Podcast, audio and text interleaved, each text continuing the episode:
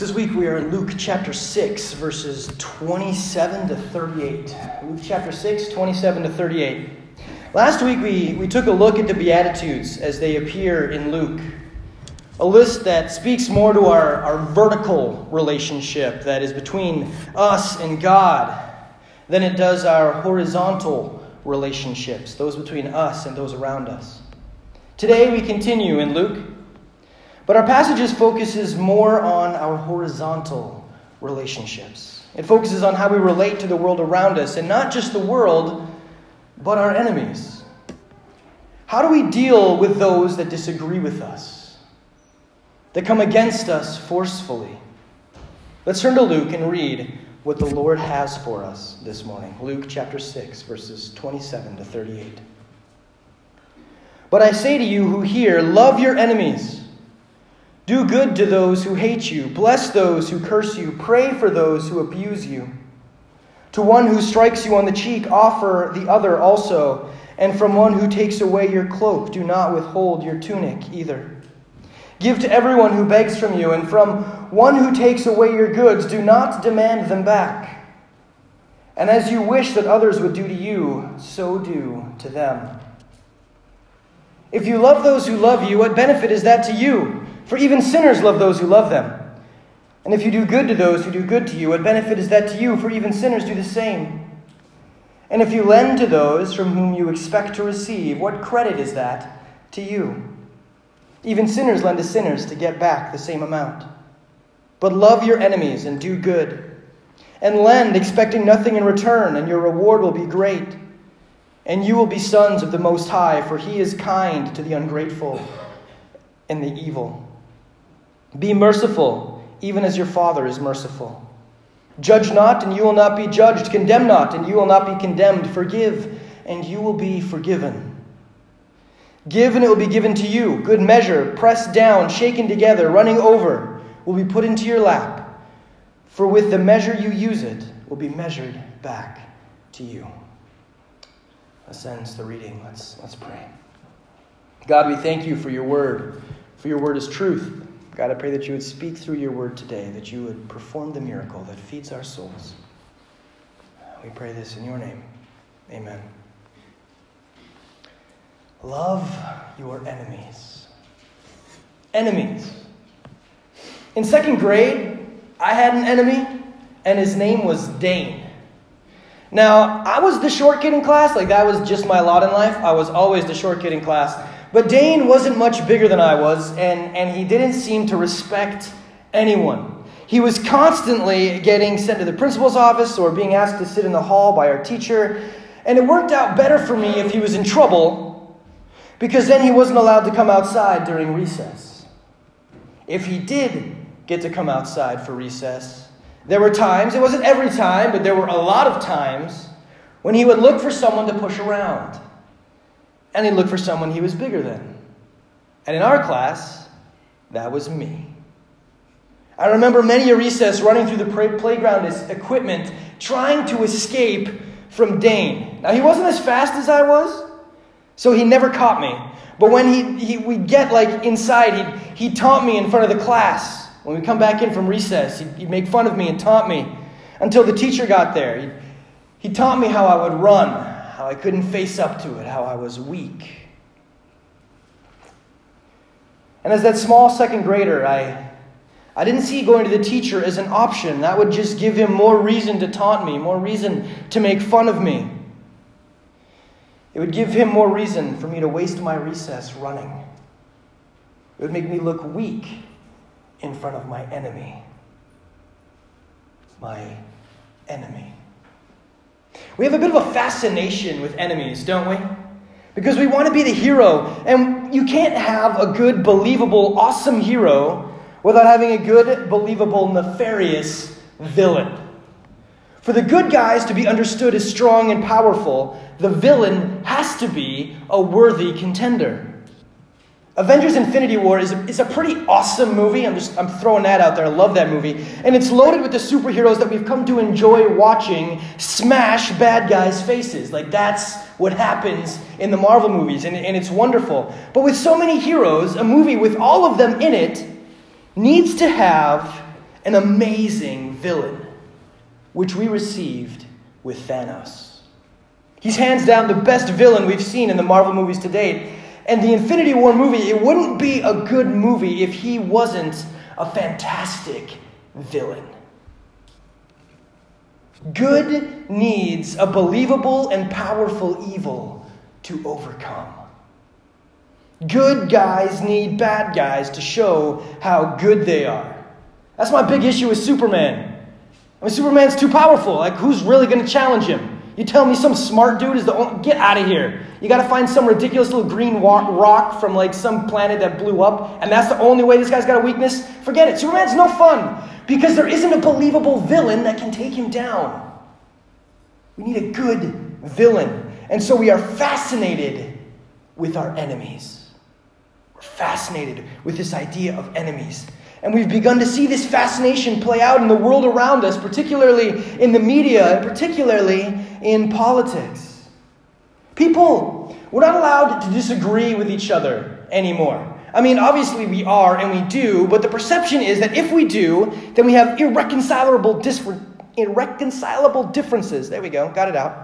And everything that we had in common, all the things that we agree on and, and share interest in, that's now irrelevant. Like that stuff doesn't matter anymore. Our relationship is dead before it could blossom because we disagree on political policy. Because we disagree on social justice issues. Because we disagree if it's called a pork roll or a Taylor ham. Or if a hot dog is a sandwich or a hot dog. It's, it's a hot dog, it's not a sandwich. Get out of here. Is decided by the forces around us and because of the beliefs that we prescribe to and the opinions that we hold that we now must be enemies.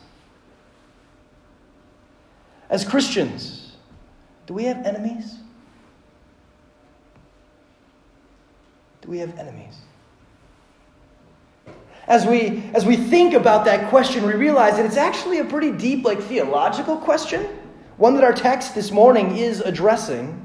So I'll ask it again. As Christians, do we have enemies? Off the top of our head, the typical response would be, yeah, yeah, like we do. And we point to the moral issues that face our society today. We'd, we'd point to abortion and, and gay marriage, and we'd point to legalized gambling and the push to legalize weed, and we'd point to like the divorce rate and the slipping standards of morality on television, whatever it may be. There's a lot of different things that we could point to to try and, and make our point that morality is, is falling apart. There's a lot of things going on in the world that are championed by our society that represent massive moral failure from a biblical perspective and we see the embracing of immorality as an attack on our faith. We see the embrace of immorality as an attack on our faith. And so, yes, our initial reaction would be of course we have enemies. Like, just look around, man. Of course we do. How do we respond to these enemies? How do we respond? Hopefully, we're not dealing with our enemies in the way that the angels or the Avengers deal with Thanos. We don't need to get involved in any fisticuffs.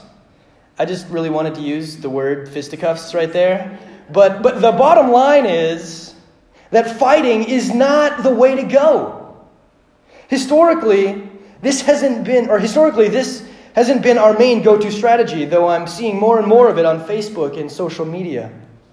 Like the trolls we're trying to counter, I've, I've seen too many of those that share my faith and morals sitting back and lobbing grenades at the other side from the safety of their computer shaped foxholes. No, historically, the church's reaction to the moral, moral decay taking place in the world around it has been more like that of Pastor Dan in the second grade. We run. We run and, and, we put up defenses. We dig trenches. We put up our shields. We hope that we don't get noticed, and, and then we have to waste some of our free time dodging those who disagree with us. This week, I was telling my boys about the first computer game that I played growing up Oregon Trail. Ages me a little bit, I'm sure, but that's okay. You know, fording rivers, hunting meat, and dying to dysentery. As you strive to reach the Willamette Valley in Oregon. I told them about how, though it was a computer game, it, it actually happened. People actually went from the east to the west on these wagon trains. They'd head out in groups because there's safety in numbers, and then at night they would circle the wagons. They would park all of their wagons in a big circle and use them as the first line of defense. This way, they were more protected from the wild animals that may happen upon the camp, and more protected from the men, the Indians, and the bandits that would try to kill them and steal the goods that they were bringing to what they hoped would be their new homes. They circled the wagons. That is how Christians in the United States have typically and historically dealt with those that we have perceived to be our enemies in the world around us. We have circled the wagons. We have separated ourselves. We have done what we can to protect ourselves and our beliefs from the influence of the outside world. I'm not standing up here and like condemning homeschooling or private schools or Christian bookstores. I was homeschooled for a time. I graduated from, private, from a private Christian school, and one of my first jobs was actually working at a Christian bookstore. Each of them had an impact on my walk of faith. Each of them helped me helped form me into the man of faith that I am today. I can assure you from firsthand experience that none of those institutions, in and of themselves, is bad. But what I do condemn is the mindset that could be encouraged and is sometimes fostered by those institutions. The mindset that sets up barriers between those of faith and those yet to come to faith. The mindset that says we need to circle the wagons to protect ourselves, to distance ourselves from those that disagree with us, from those that we have come to view as our enemies. I condemn that mindset because our text this morning condemns that mindset. In our text this morning, what does Jesus tell us? Love your enemies. Love your enemies. This is not a, a general command to love all humanity, but a more specific instruction to those who stand in direct opposition to Jesus' followers. And furthermore, it's not a love that we see manifest itself passively. Jesus isn't telling us to make sure that we think nice thoughts and, and generally care about the well being of those who directly oppose us. This isn't a thoughts and prayers directive. Jesus is telling us to be proactive in this love, to do good to them, to bless them, pray for them, offer them the second cheek and the shirt along with the coat. What? What? That flies completely in the face of how we've been handling our adversaries. We've been circling the wagons.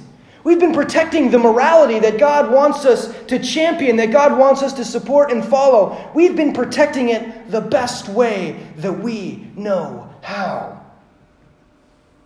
And then we read this teaching of Jesus, or we read this teaching of Jesus and see that love has more power than our wagons do. Love has more power than our wagons do. For so long, the world has been divided into two camps. And, and we've fostered our different worldviews and come up with ways of living, ways of conducting ourselves that tell everyone else which camp we belong to. And then Jesus comes in and says that one of the defining characteristics of those in his camp, those that have faith in him, will be that they love their enemies. Jesus is telling us that loving our enemies tears down the social tensions that have built up between us. That in our community of believers, there is no room for hate for those that we disagree with. Jesus calls his followers to form a community where the wagons have massive gaps in between them, where anyone can get in and where the primary trait of those within the wagons, those who believe and are part of the community, is that they refuse to treat others as though they were enemies. Even and especially those that hate, exclude, ridicule, and shame you. So again, I ask the question as Christians, do we have enemies? Yes. We have enemies. We have those that hate us. It's, it's clear in our text love your enemies. We have those that, that are our enemies. We have those that want to tear us down. And we are not able to compromise the truths of Scripture. And people are going to hate that. They're not going to like that. And they're going to hate us for believing that. But Jesus asks us to treat our enemies the same way that we treat our spiritual family. To love them the same way we love our sisters and brothers in Christ. To treat them the same way we treat our friends, our neighbors, and those that we love. How are we doing with that? How are we doing with that? Nobody said that living the Christian life would be easy. Some things that we are asked to do are harder than others. And this one, man, this is particularly hard for me. It seems to stand in the way of justice. Blessing those that curse me, praying for those that have hurt me. Where is the justice in that?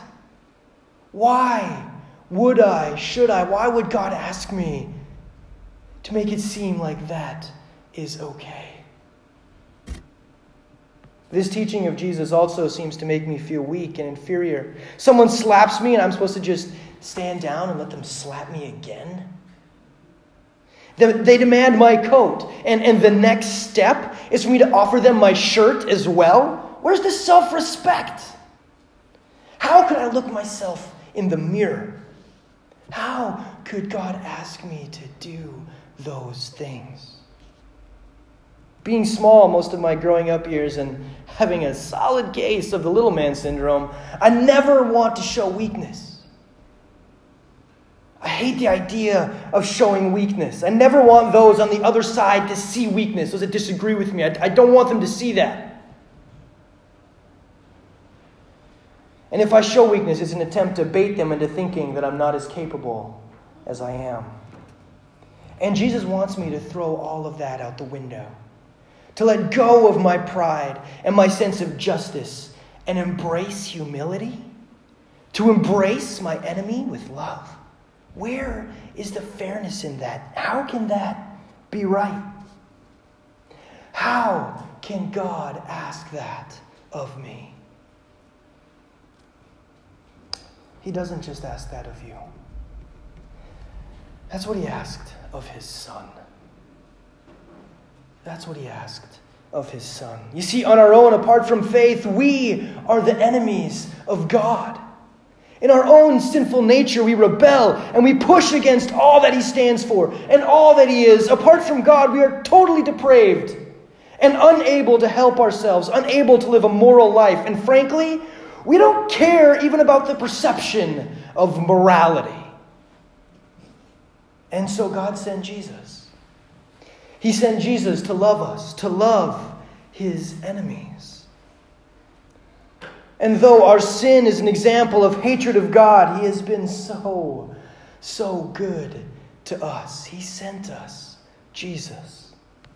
And though our sin is a curse to God, he has blessed us. And though our sin is an abuse of God and his grace, he has worked on our behalf.